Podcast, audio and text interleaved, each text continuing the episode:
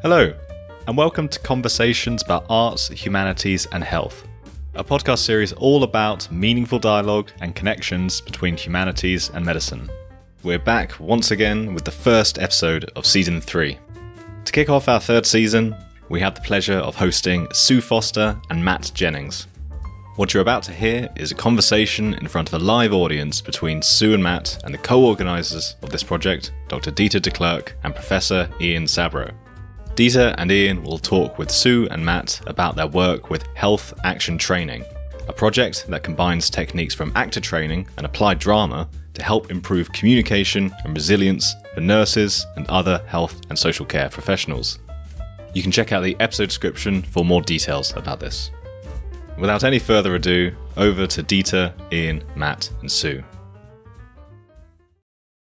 So, hi everyone. Welcome to what we are now calling the third season of conversations about arts, humanity, and health. I felt like after New Year, we should name it a new season. Uh, but this is our 11th one, actually, that we're doing. And we're really excited that Matt and Sue, that you could join us today to talk about your work with health action training. So yeah, I'm Dieter. I'm Dieter Clerk. I teach film and media at Kent. And you know, for those of us who haven't joined us before, each conversation we have one or two guests, um, Ian and I. Matt and Sue, we're going to be talking about health action training, which combines techniques from actor training and applied drama to help improve person-centered communication and resilience for nurses, but you know, broadly for health and social care professionals. Ian, I'll gladly hand over to you. Thank you. And again, just really welcome to everybody, especially welcome to Matt Jennings and Sue Foster, our, our conversation uh, conversationalist speakers for today. You're truly welcome. Um, it's a real pleasure today to welcome uh, Sue Foster, who's a lecturer in palliative care at Ulster, uh, whose interests include ethics of care, communication, um, advanced therapies, practical working with people in end of life care. Uh, she'll tell us a bit more about herself in just a minute. And also Matt Jennings, actor, researcher, lecturer in drama, applied drama um, worker, um, student of the theories of acting, not an area that we've explored uh, until this meeting, which is how you take the experience of theatre, the theory of theatre, and apply it to change our understanding of the world around us. So it's a really interesting thing to look at the practical implications of theatre theory and see how they can be applied to effect change um, and respecting the value of each tradition. Um, Sue, I'll let you just say a few words about yourself and what brought you here today, and then I'll hand over to Matt to follow on. Okay, thank you. Thanks so much. Uh, really nice to be here, everyone, and thank you for the invite. As you already mentioned, I'm from a nursing background, been nursing now for probably 30 years plus variety of uh, settings and different backgrounds, starting firmly rooted, I suppose, in the clinical setting before moving into education. I have my passion lies with palliative and end of life care. And it's funny because I was just thinking when I was thinking about doing the webinar with you, it was almost just over 30 years ago that I had the opportunity to work in Calicut, um, House of the Dying Hospice, and I was quite proud and honoured to work alongside uh, the missionary sisters and Mother Teresa. And I suppose that was the first time for me that I actually I was really inspired. It really showed how they embodied true compassion. The most important person in the room for them was that person and really highlighted the whole communication and that person dying with dignity. And it has always stuck with me. And from that time on, I knew that that would be the area that I wanted to specialize in. Uh, it was just witnessing, I guess, application of personhood. It was just so, so beautiful, actually. Coming on from that, as I say, 23 years ago was palliative and end life care I moved into before moving, the transition was right for me to move into education probably about 15 years ago now. And I suppose one of the most important things, and I have taken it with me throughout my career, was that communication, its core quality person centered care. If we don't have effective therapeutic communication, you know, what do we have?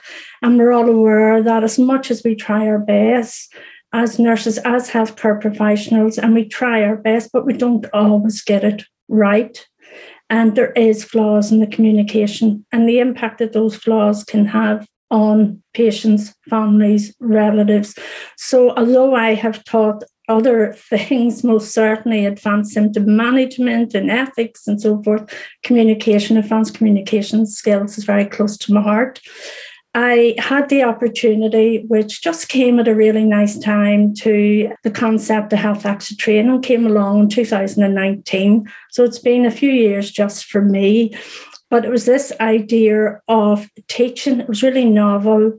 It was a new approach to looking at teaching communication skills using uh, drama and techniques from actor training. It was great to have the opportunity to step into that. So it's a whole new approach to me. I've been obviously over the years of teaching using role play and simulation and so forth, but this whole idea was new the literature, some of the authors, you know, the all the theories behind it were totally new to me, and hence it was a great opportunity to step in and become part of that. Thank you so much. And, and Matt, then, an actor, a drama theorist, a changer of people's lives. Tell us about how you started in your journey in your relationship between the theory of medical humanities and the places that it's taken you when you've ended up working with Sue. Um, well, thanks, Ian. Thanks, Dieter, for having us on this wonderful program, and listening and attending a, to quite a few of them. And it's very important conversation being had between the disciplines in terms of the changing people's lives. Um, one aspect of what we look at when we're doing the work with nurses and health professionals is how we are always already changing other people's lives, even in the smallest possible um, context. You know, a, a, look, a gesture, a touch can change someone's life significantly for the worse or for the better in ways we don't understand. So, I guess in terms of the ideas behind acting, there are elements in actor training where you understand the significance of a gesture or a look that can help us to understand the significance of a gesture or a look or a moment or a conversation uh, in real life. But just sort of in, to answer your question, I initially studied communication at University of Technology in Sydney, where I majored in um, dramatic production and, and, script writing. And then I trained as an actor in the early 90s at the University of Western Sydney and subsequently had a sort of 10 year career as a writer, director, musician as well, and actor working in theatre and television and film in Australia. But I arrived in Northern Ireland um, from Australia initially in 1997 and kept coming back and then moved here in 2001. And particularly in Northern Ireland, my focus of work became applied drama, or what was generally called at the time community drama where we were working with groups of people in, in the real world using drama as a way to improve communication, enhance self esteem, build uh, relationships between communities, and so on. Uh, particularly because Northern Ireland was just coming into the early years of the peace process at that point, a lot of it was cross community work uh, or other forms of uh, community and applied drama helping to serve conflict transformation and peace building. Uh, and I did my PhD thesis on con, um, community and applied drama and conflict transformation since the Good Friday Agreement of 1998. Completed that in 2010. But also at the same time as I was doing that work in applied drama and conflict transformation, I was also working with people in the health sector, predominantly working with adults with learning disabilities, well, and children, but but regularly adults with learning disabilities, um, and occasionally working with nurses and doctors and social workers and so on. Usually running a sort of a standard applied or community drama workshop or um, doing a bit of role play where I would play a patient or a family member or something. Now, some people who are listening who might not be from a drama background might not necessarily understand the difference when we say applied drama or actor training techniques. So, applied drama generally uh, has this tradition of educational drama where you might sort of go to a school and there might be theatre and education where you put on a show about an issue or the history of Florence Nightingale or something, or drama and education where you would do interactive process based drama workshops, deepening the learning about a topic. So, for instance, if we take the topic of Florence Nightingale, theatre and education would be to tour schools with a show about Florence Nightingale. Drama and education would be to do interactive drama workshops where the students might play the role of nurses or soldiers and they deepen their engagement with it. Some of the practitioners that we've introduced people like Sue to in that regard would be Dorothy Heathcote, who originally came from sort of County Durham, I think, up near Newcastle, who developed an approach to educational drama that was fully interactive, experiential, participant led, learning through doing uh, and learning through dialogical pedagogy in the sense of talking and learning at the same time, uh, where the learner teaches and the teacher learns, and you're doing and learning and thinking and talking all at the same time. And that relates to another area of applied drama, which would be social theatre or community based theatre, and very influential in that area would be the work of Augusto Boal, who developed a technique called theatre of the oppressed. And as you might be able to tell from the title, that was directly influenced by Paulo Freire's pedagogy of the oppressed which is where I got that term dialogical pedagogy, um, where people are learning and with each other and sharing their knowledge, where the teacher learns and the learner teaches on the basis of their mutual social and political experiences in the context of things that they're working in. So, with the usual applied drama, you might have games based, play based activities that help to deepen people's understandings of a topic by playing roles within it, such as Dorothy Heathcote. You might have techniques drawn from Augusto Boal, such as forum theatre, where you develop a play based on people's experiences of difficulty in their professional or social or political lives. So, say you're dealing with a, a group of nurses and they're having a lot of problems with communicating with, with the senior management. You could do a play about that. And in forum theatre, the audience can stop the action, put their hand up and say, stop. And they can make suggestions about what the characters could try to do to have an alternative outcome to the situation in the scene. And not only that, they're then cajoled by a person called a joker, who's like a facilitator, to come and join the action from the audience uh, and hence they become what Augusto Boal calls a spect-actor. So they go from becoming a spectator to becoming an actor, and they're a spect-actor, right? So that's one technique in the theatre of the oppressed, which would be conventional practice in applied drama. However, because I came from an actor training background when I first arrived in Northern Ireland, I taught what I knew which was stuff that I'd learned at drama school about how to do acting as a professional actor. And then, you know, got some books on how to do drama based games and how to do Augusto Boal's Theatre of the Oppressed. And it just struck me that wouldn't some of the acting technique help to deepen the outcomes of the games based or the forum theatre based approach? And was surprised to find when I was working on my PhD and then subsequently being a sort of a member of various research networks and presenting at conferences and so on, that not many people in the UK anyway who practiced applied drama came from an actor training background, and this was seen as something unusual. So, for instance, part of the core element of your training as an actor would be to learn basic principles of Stanislavski technique such as actions, objectives, and given circumstances. And we'll probably go into them in more detail later. However, when I would be working with people who were used to using Boal or Heathcote, they wouldn't really necessarily be that familiar with active actions, objectives, and given circumstances. If, or if they did, they would know of it as something to do with Stanislavski, who's not necessarily relevant. So, for instance, when I was working with nurses as a role player, when I was playing a family member or a patient, and nurses were getting very nervous and they were getting very sort of caught up in oh i've got to perform with a professional actor and people are watching. And they were more concerned about the performativity of the role play event than the value of learning something through through engaging it as if it was real. I thought these people could really do with a simple set of drama workshop warm up activities that I would normally do on a weekly basis with adults with learning disabilities or children from Protestants and Catholic community schools or, or, or aspiring professional actors. So this was sort of cooking around in my head for a while, and I've been using actor training techniques in my applied drama practice because you know that's what I knew.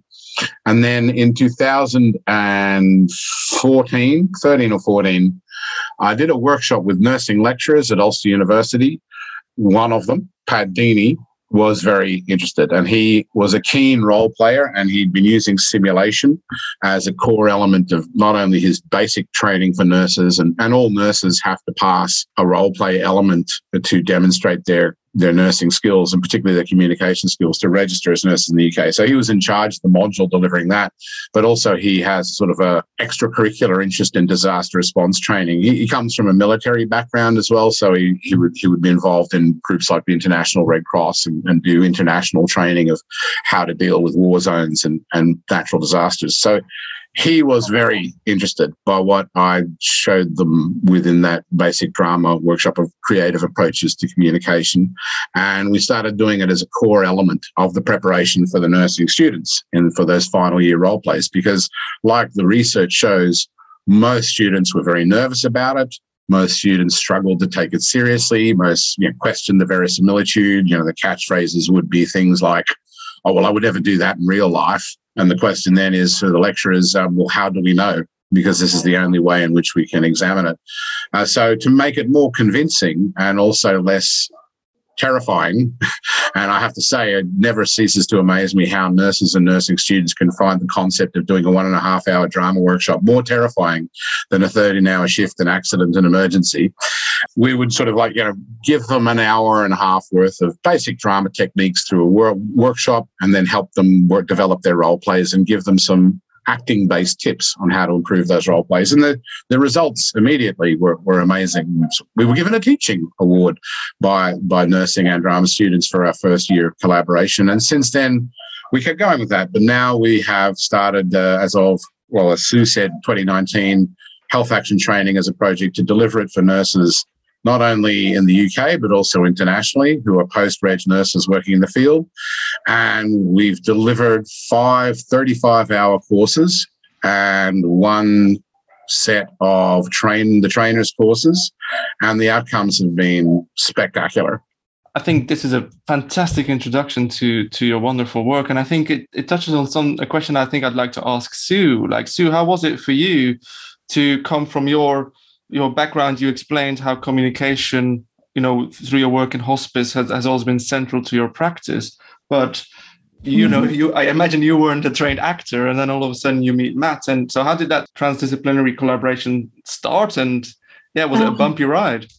Oh, absolutely. Back in 2019, I was leading on a communication uh, module as part of an MSc course at um, university with Pat and who Matt has already mentioned, alongside Martin Carr. So this is my first time coming across this totally. It was new. I had to do a lot of reading, applied drama, actor techniques. They're not words that I would use every day in my vocabulary as a nurse and an educator, nurse educator. I have to say, I find it totally intriguing had to try and get my head around how does this come together. As I say, role play, advanced communication skills, clinical practice are things that we would do all the time. But this whole idea of how, as as we refer, as Matt has mentioned, where does Augusto Boal and forum theatre, where does that sit in communication skills training? And it's only now that you do it that it's now that they they connect so well together you know, as we all say, we can't do this on our own, most certainly not. But and an example I wanted to give there, just in relation to that, is the participants. And um, we asked them a scenario around breaking bad news. We'll give that scenario. The the students, or sorry, the participants, the learners will choose what scenario it's obviously applicable to their own background, their own setting. And working through that particular scenario of giving that bad news in this particular case, young lady who um, had a young family and so forth, and that term news wasn't good. It was terminal, it wouldn't be too long. However, we did that in the Boal um, Forum Theatre, and it was absolutely amazing because you kind of think, how, how can you do that? No, such a emotive topic, also, and we've referred to this before, working our way through, you know, one of the frameworks, the spikes framework, six stage framework of working our way through to break bad news. It's a guide for clinicians to use. But an actually, acronym. pardon? I'm just saying it's an acronym. If oh, anybody's oh, yeah. wondering why we're using spikes for breaking right. bad news, it's, it's, an acronym. It's not the use of actual spikes. No, well, thank you, Matt. So it's Buckman. It's been out many, many years. It's known universally, but it's looking at, you know, setting up the actual meeting with the patient, the family, setting it up, assessing their perception, you know, up to, uh, inviting them to come in to have that discussion, to have that chat with you, you know, giving knowledge to them, addressing their emotions, putting up a strategy, you know, having a summary of that. So it's a very, it's a nice, clear framework to help you as a practitioner to support a person in a family whatever that bad news may be. But it was amazing to use the work I felt of Boal, the Forum Theatre, because it gave them the, inter- the opportunity to be spect-actors as Matt referred to, but intervene. And you kind of had that joker person who moves around and gets others to join in. But it was a, it was such a learning experience. I felt to observe because you could actually see, you know, as uh, as we refer to, you know, the the learner teaches, the teacher learns, and it was amazing how they could they were able to step up to the mark being pulled in like that, you know, okay, let's see now how would you do that or and learn and share from each other. So come back to your question, Dieter it works. I can only say it works. It, t- it take quite it took quite some time for me because there's a lot to it and it being new to me, but they just go hand in hand. I find myself really fascinated by this link between the practicality and the theory because I guess acting at its heart always, I mean, is large, it, it is intrinsically a practical. It's a doing, isn't it? Uh, I don't know what it means to think about acting without acting, uh, or to write about acting without doing. But there is this, there is a very different relationship somehow between your theories and your practice, or else it's different because of the practical ways that you yourself have lived those journeys. So, how, Matt, do you see that relationship between hard theory, guiding principle, and practical action? Well, um, thanks, Ian. It's a it's a very good question, and as you say, I I struggle to understand the practice of drama without regarding it as always praxis you, you can't really understand it except through doing it, and you can't really understand what you're doing except through understanding how it relates to the ideas behind it. At the simplest level, and the way that's most directly translatable to somebody who has no understanding about the area and possibly even little interest in it, when we've had like 15 minutes to brief about 70 people for a disaster response training scenario, we can just give them one simple little tip, and that is the concept of objectives, right? We, we got to remember that acting training techniques were drawn from observation of human behavior. So, you know, you think of Erving Goffman's dramaturgy of everyday life, which, you know, demonstrated that in social roles, people are playing roles as though they are dramatic characters. To understand what we're doing with them, it's applicable to understand the theories behind actor training. What is a cat? What is an actor doing when they're playing a character? So, for instance, the idea of an objective: what do I want to happen? What does my character want to happen next? So if I'm talking to a group of people who are about to do an all day role play, I just say, well, what is the what is the simplest objective that you can identify? Do you want to be allowed to go home? Do you want medication? Do you want to go to the hospital? Do you want to find your child? Do you want somebody to help you with your sick child? If you're the health professional, do you need to identify who needs treatment first? Do you need to set up a communication team before you can assess the patients? So you have a clear objective. And when you're acting as an actor, you, you play that objective. The theory of actions in actor training as Stanislavski, Stanislavski is the actions are what I'm doing to other people to achieve that objective. So it's always a transitive verb. Am I advising you? Am I reassuring you? Am I soothing you? Am I warning you? Am I challenging you? Am I avoiding you? Am I ignoring you? And so on. So the same exercises you would use to teach actors to practice objectives and actions. I am ignoring you because I need to focus on this other patient, or I am challenging you because I really need that medication right now right? You use those exercises and then you, you give people a sort of a basic preliminary skill base in using improvisation or even non-verbal versions. I mean, I can challenge you right now just by thinking the thought, I challenge you or I can guide you or reassure you right now just by thinking a thought. So once we start to think about what communication is at that level of interaction or relational moment, it, it becomes an activation of what we call sympathetic presence. I mean, what fascinated me when I was reading the theory of nursing was this concept of sympathetic presence as an alternative to empathy. And it struck me when I read the sort of the sentence in the person-centered nursing framework by uh, Tanya McCance and Brendan McCormack that empathy was neither desirable nor possible within nursing. If you come to me with a with a broken leg, I can't feel your pain, and nor do you want me to. You know, you you want me to be aware of how I feel and aware of how you feel, but not trying to feel the same thing and not claiming to feel the same thing. So in sympathetic presence, we have this moment where I'm paying attention to how you're feeling, I'm paying attention to how I'm feeling, and being aware of the difference. And that moment is the moment where you engage in acting as an actor. You do exercises about being more present. I mean, you might want to call them mindfulness, about paying attention to what's happening right now. You do breathing exercises that help you to relax and help you to sort of liberate your voice.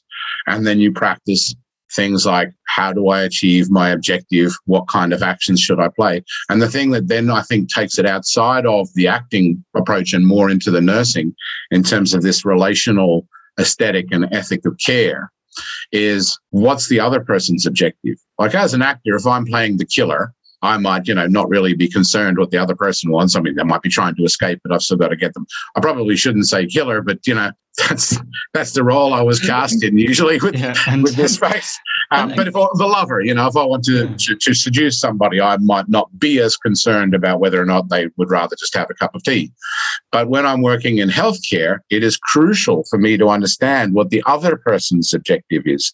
So if we start to not only pay attention to what we want and how we achieve what we want to happen next, but also what do they want that they might be not be telling us. I mean, one of our basic exercises is how are you? I'm fine. Everybody says, How are you? And most people answer, I'm fine.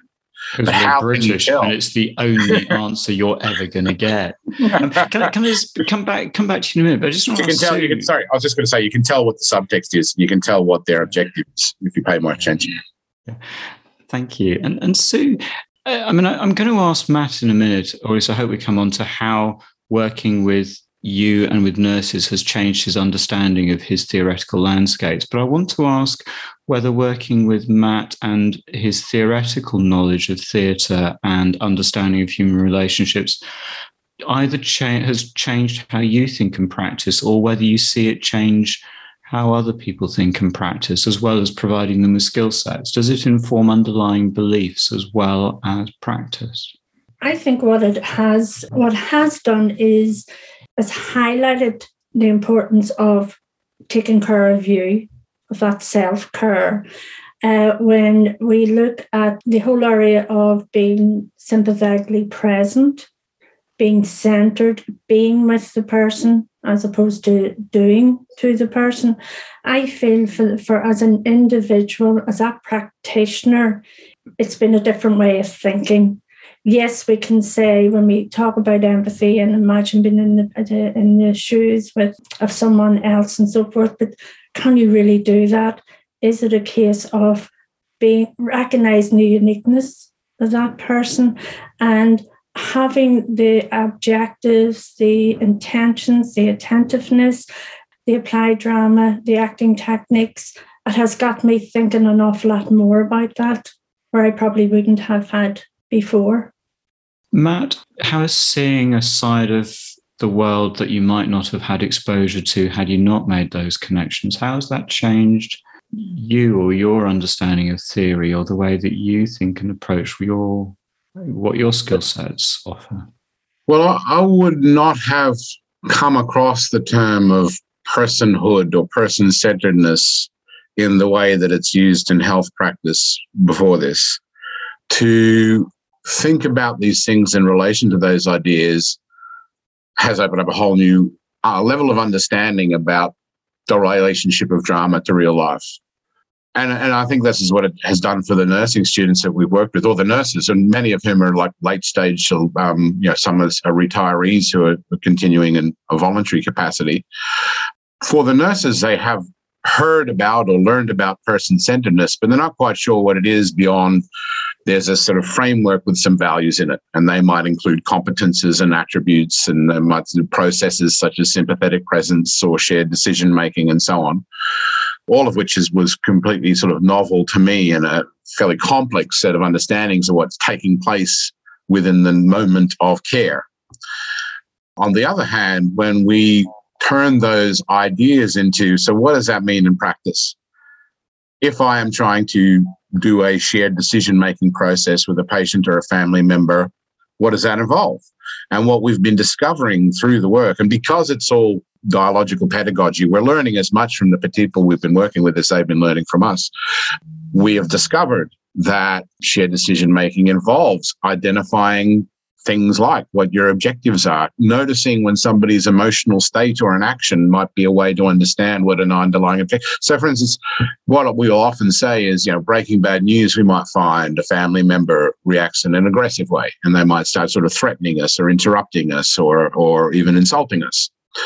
What does that tell us about their objective? You know, if, if they're angry at us, what is it that they're not getting that they want? How can we use that as a way to understand what the basis of a shared decision making process would be? They're not being heard. I mean, very often what the, the source of difficulty in communication is people feel like like they're not being heard, let alone understood, that you're not listening to them and you're not taking on board what matters to them. So to use techniques that I've drawn, you know, to, in order to play characters on stage, or or even to to bring to life people's real life experiences through applied theatre or, or forum theatre or community based theatre, into a situation of right. So here and now, in this real moment, when you're trying to look after me or I'm trying to look after you, how can we turn these things into understandable, tangible realities with tangible outcomes. And one of the things that we've been doing with the courses, we've been doing um, questionnaire based evaluations using these tools, including the Connor Davidson Resilience Index and the Person Centered Practice Index, where they do questionnaires at the beginning and questionnaires at the end in all cases, there's been significant increase in the scores on each.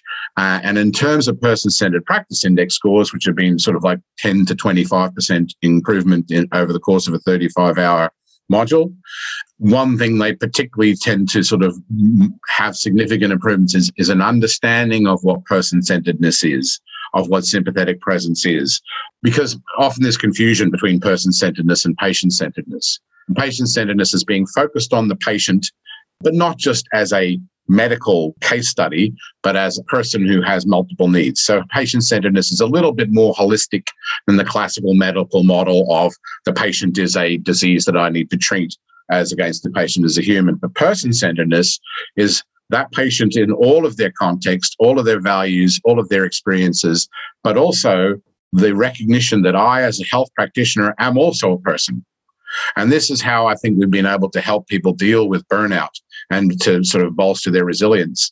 And, and it's not just a matter of self care. It's a matter of the group being able to provide a support network that can provide mutually supportive understanding of and input and wisdom on how to care for each other as well as oneself, where we go, I am a person I need to recognize when I'm feeling tired or I'm feeling angry or I'm feeling scared, and it's not the same as what the patient's feeling, the pain that I feel, which is not the same as theirs. So, how do we understand their pain, understand our pain and our other states, emotional and physical states, and then turn them into objectives that we can clarify, which yeah. sounds kind of complex, but it's as simple as me paying attention to you right now, Dieter, wanting yeah. me to start talking. well, if I if I pick up, yeah, it's just because I, I wanted to pick up on something you say, and thanks you for giving us such a such a clear overview of you know, the practicalities of it and you know, tangible outcomes. But I wanted to ask Sue, and this you know ties into a question that we've received from um, somebody in the in the audience that from your practice as a nurse, like how many sessions does it take for people to you know become familiar with these concepts? And the question comes from a, from an audience member you know who who says that they are pitching narrative medicine to hospital administration uh, narrative medicine an approach that we've talked about in the conversation a few times. Mm-hmm. and then you know the answer they get is like you get one to three hours. In in your experience sue like how long does it an intervention like this take for it to become practically valuable to have these kind of tangible outcomes that Matt describes? We we would have a 35 hour course and that course would be held over a six week period and of course that would We've did it as an intensive course over two weeks and so forth. You probably agree with me, Matt, but we find at the at the probably midway through the six weeks, the, the penny drops. You know, it's like a light bulb moment for the participants where they kind of realize where where actor training, applied drama comes with clinical practice or communication training, I should say. At the end of that six week period, 35 hour course, the difference from day one, where we have a group of participants who are really apprehensive, and it is known, the literature, the research supports it, that nurses do not like role play and do not and they're vulnerable uh, they're in this position and they think why had i even decided to do this? What is this about? It's it's amazing to watch that growth and then when it comes to maybe midway, third week of the course, that's when you can see, you see a big change. Come to the end of that, the evaluations, you can see it besides the evaluations of what the participants have said at the end, you see it, you actually see that change. What we do then is we would ask like a reflective discussion the following week. Well, this is what we did, this is what we covered. How, how was your week? How did you put that into practice? How are you able to apply that new learning? And it is, it actually, it happens, it shows. So I suppose every individual is different, but what I am trying to say is that 35 hour course, such a difference from one end to the other. On the other hand, as well, we understand that people are sometimes short of time, especially mm-hmm. at the mm-hmm. minute where people are so short staffed as well as pressed for time. So we have done sessions as short as one hour, uh, up to three hour taster workshops. We have done six hour, sort of one day kind of events. And we have a couple of courses that are planned at being 12 hours for people who've only got two days to spare particularly about um, resilience and post traumatic growth and burnout, and burnout, how to manage it and how to avoid it, and how to build resilient teams. Because one of the issues with resilience and self care, and there's a lot of kickback against it happening in the global nursing community at the minute, we find um, is this idea that if you're not coping, we'll send you a video on how to do a mindfulness exercise, and that's you, you'll be sorted. And one of the things that I drew from the person centered nursing framework and those other theories of person centeredness and care was the necessity of a person centered culture, of a system that, that puts people first, including the, the colleagues and the employees. I recently did a project with some secondary school teachers, and over the course of six hours in the one day, we went from similar level of apprehension and, a, a, maybe a couple of dramas teachers who thought they had an idea of what we were going to do to the end of the day actually resolving significant problems within the teams in terms of communication between managing uh, management and, uh, and staff that, that had been coming up. Similarly in terms of uh, working with nurses for people who are learning these techniques as something to use in their ongoing professional practice for the rest of their careers halfway through or by the end the penny drops even if it's just on the value of some of the breathing exercises to help them relax, by the first day, they're already having a go at dealing with scenarios drawn from their own professional experience and learning from each other's attempts to resolve those conflicts or those challenging situations in a way that's more satisfactory. So within one day, you can make a significant difference. But like everything else, the more you do it, the better it is. So after that 35 hour graduate certificate course, we also have two subsequent courses for people who want to become trainers one about uh, advanced issues in health communication led by Sue, which is, you know, what's the thinking behind the nursing aspects of the approach to teaching, and one on teaching and assessing, perhaps, which is where you you have the, the, the having to come across and read bits of stuff to do with Freire and and Heathcote and so on. You don't have to do all that stuff in the in the shorter courses, but if you want to teach it, you've got to know where it's coming from, I, um, and it's a lifelong learning process after that. I, would love to keep talking about resilience because it's a word I almost never use. One of the reasons that you've highlighted, which is that we spend time trying to teach people to be resilient in the face of a system that is broken and unmanageable. The Problem is often the system, not lack of resilience. But I was reflecting that one of the things that we talk a lot about in this series is this interesting notion of how arts and the humanities works alongside STEM subjects, that the two mm. fields of knowledge are complementary and both bring something of value to learning and lived experience. We often reflect that, you know, we, we do not want to see arts and humanities knowledge become something that is only valuable if it's applied. But yet we also want to demonstrate how arts and humanities knowledge um, has huge value in its ability to be applied alongside STEM. And you find yourself wondering why we don't have shared teaching between drama students and nursing students or drama students and medical students. But the catch, of course, is that some research suggests that arts practitioners, humanities scholars dislike feeling that their knowledge is used to just be instrumentalized to make nicer doctors. Do you think that these sorts of things should be happening earlier in our universities, that we should be having more constructive links between different schools of thinking for mutual learning? Well, part of my work over the last sort of 20 years has included sort of teaching modules on performance and health and doing research and practice in arts and health in general. So I'm aware of one, there's the Broad Arts and Health, Arts for Wellbeing framework, you know, um, excellent book by Mike White, for instance, Arts for Social Health, a community tonic. And there's, there's quite a body of work on how participation in the arts can be supportive of well-being. Everything from singing a community choir, that can improve your respiratory breathing to the general well-being of having a social and creative lifelong learning practice.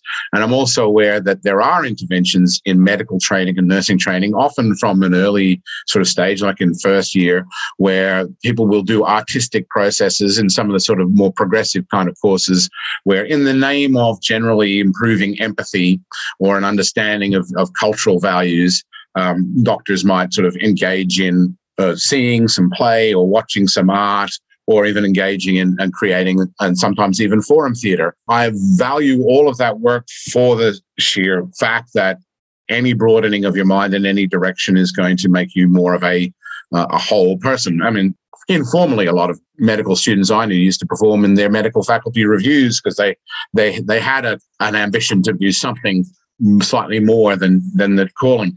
But I'm not totally sure a medical student revue focused on communications. not necessarily. No, no. Uh, well, it depends on what you mean by communication. On the other hand, everybody has to do role play. I mean, if you're an international nurse, you have to do an OSCE. If you're an international doctor, you have to pass a PLAB. If you're a, if you want to become a doctor or a nurse, you have to pass a role play examination.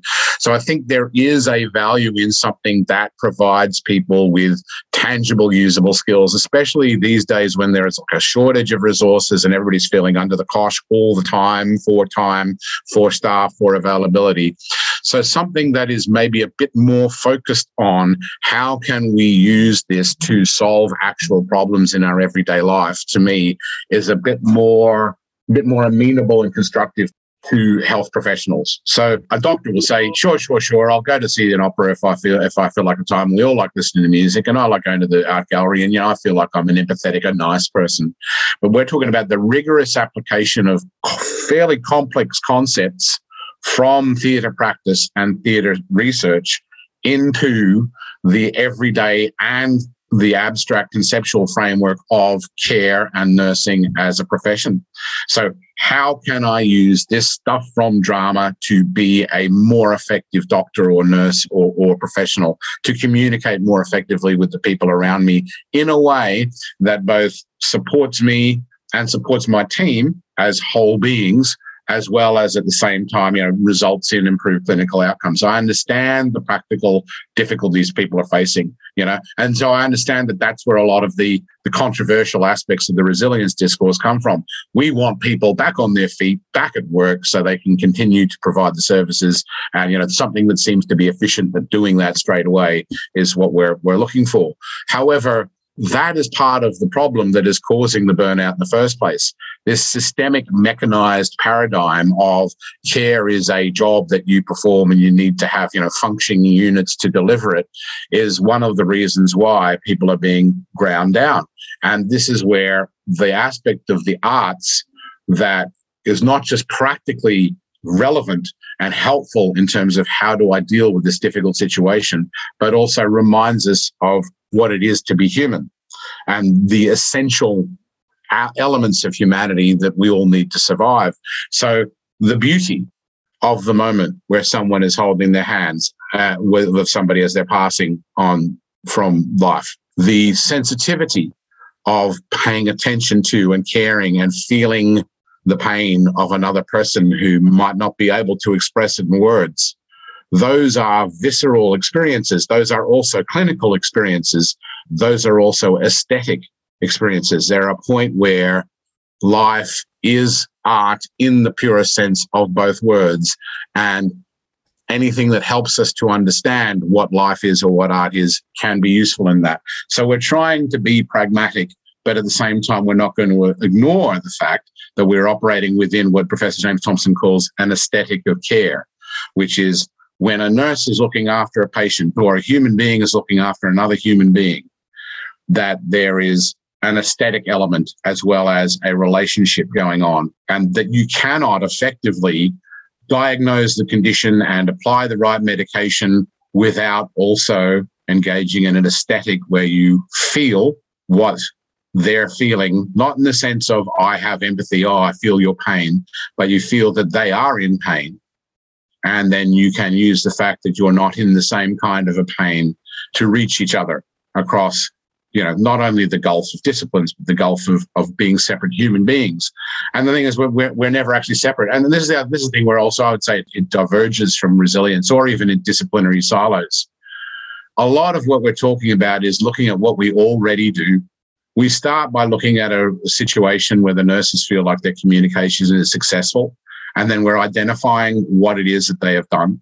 You know, you listened. That's an action. I listened to you. Your objective was to understand them you then persuaded them and they impacted you or they they persuaded you so we're looking at what you're already doing and this is the same in terms of resilience what do you already do to get through the day i'm 99% of the time medical and nursing professionals are amongst the most skillful communicators in the world not just the clinical at an aesthetic level i mean when there have been times when i've been sitting with a doctor especially when when one of my children is involved where you're moved to tears by the capacity of someone to listen and understand and to move in the way that reassures you and to touch in the way that's therapeutic.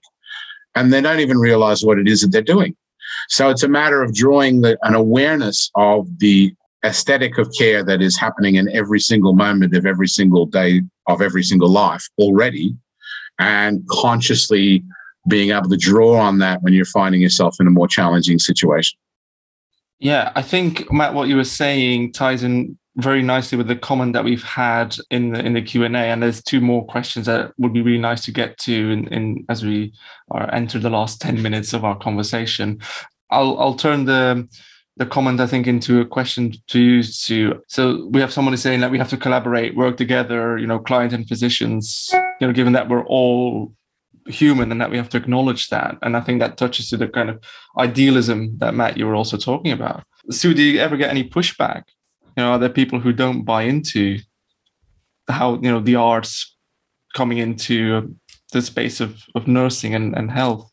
I think things are getting better. In my experience, I feel it's definitely a wider recognition now that we're arts, humanity, healthcare, where we are all together.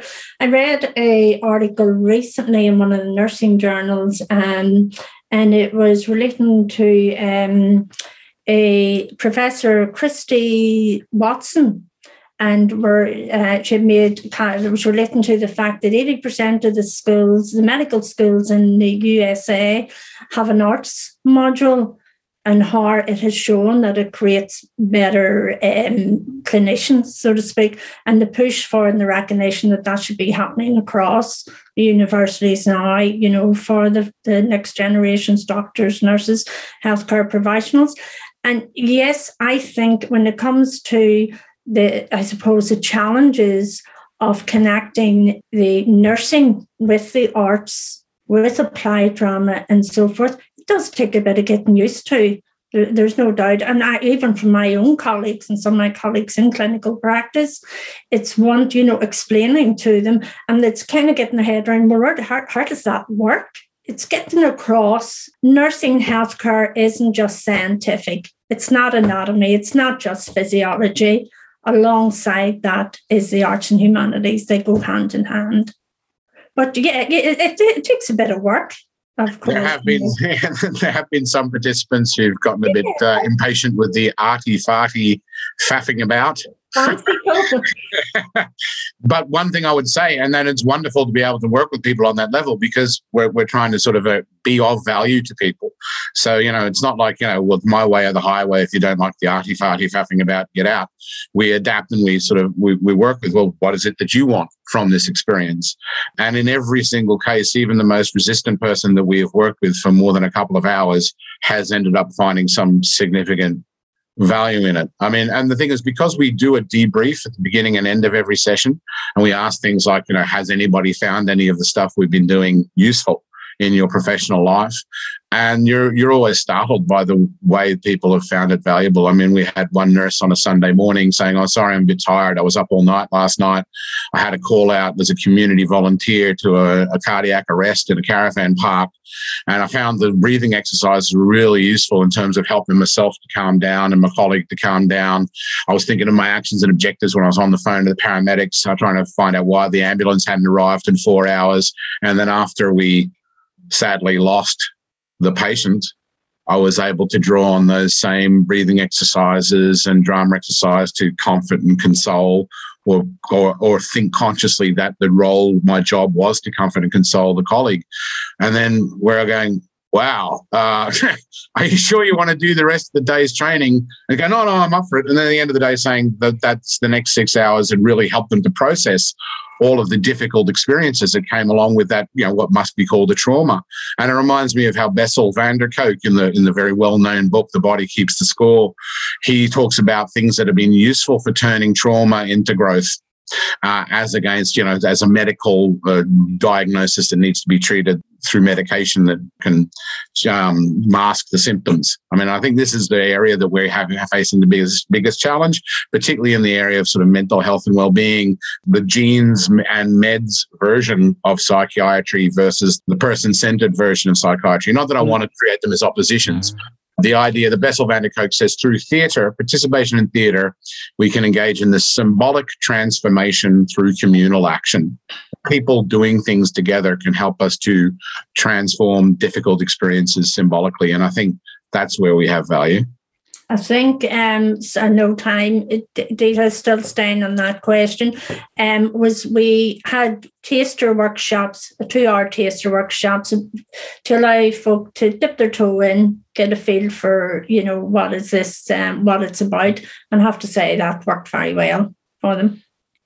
Uh, and thank you for all these. There's just one question that I really want to get back to, which because we're coming very close to the end, and I, I may slightly mangle uh, the question. I apologise to your questioner so, but um, I think that he was specifically also asking around issues of presuppositions and how do we make sure that or how do you make sure that work you do is always culturally sensitive that doesn't come from specific presuppositions of either what good care is like or how individual communities practitioners behave um, that you can cross over the boundaries that are sometimes incredibly hard to understand people's lives who are very different to our own from different communities or different uh, or from minority communities or who don't speak English or who have a very different understanding of the world or medicine that may change their interaction with care. So, how do you work to overcome any unwitting biases that may arise from our natural kind of world around us of being this Western world of thinking and theatre and, and so forth?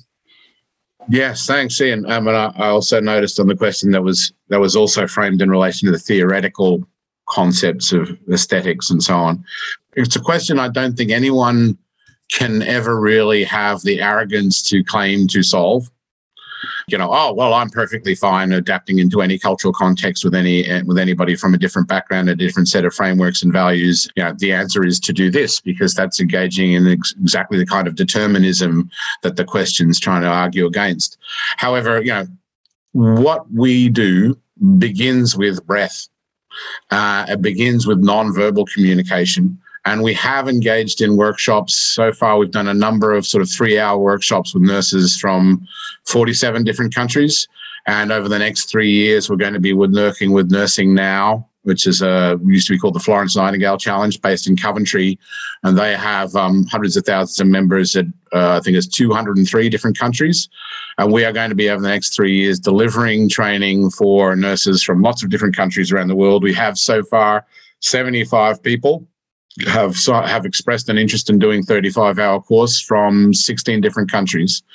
So because what we start with is at the level of breath and stillness, and then at the level of non-verbal communication.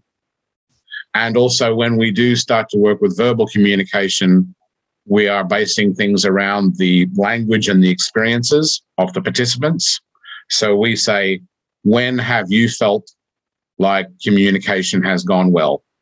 And then they not only explain it to us, but then they start to use some of the acting techniques we teach them to present that. And then with a group of people from the same cultural context who've had the same kind of experiences, providing the suggestions and then being encouraged by us to step in as spect-actors they are trying out different approaches that are that they have learned from that are appropriate from their local knowledge this is what i'm trying to get across when i'm saying it it's not about teaching somebody some, how to do something new. It's about how to think in a new way about what you're already doing. So if we reflect on what it is that we're doing when something is successful, and then can consciously apply to that in a situation that's more difficult. So if I was able to communicate with this family member well yesterday, what was it I was doing in terms of what did they want? What did I want? What kind of feeling did we get at a non-verbal level? What did their breath tell us about how they were feeling physically and emotionally? And then we can apply that to the challenging breaking of bad news tomorrow. Then that will be bringing your and their cultural context with them. So we're not saying at any stage to anybody, this is how you do it. We're saying, here is a set of techniques and approaches and exercise and fun fun and simple games that are the same games children play when they're growing up, when they're playing doctors and nurses as three year old, five year old children, right? Fun games to explore what it is that you do in your real life, in your world, in your context, and how to draw the bits out of that can, that can help you look after yourself and each other.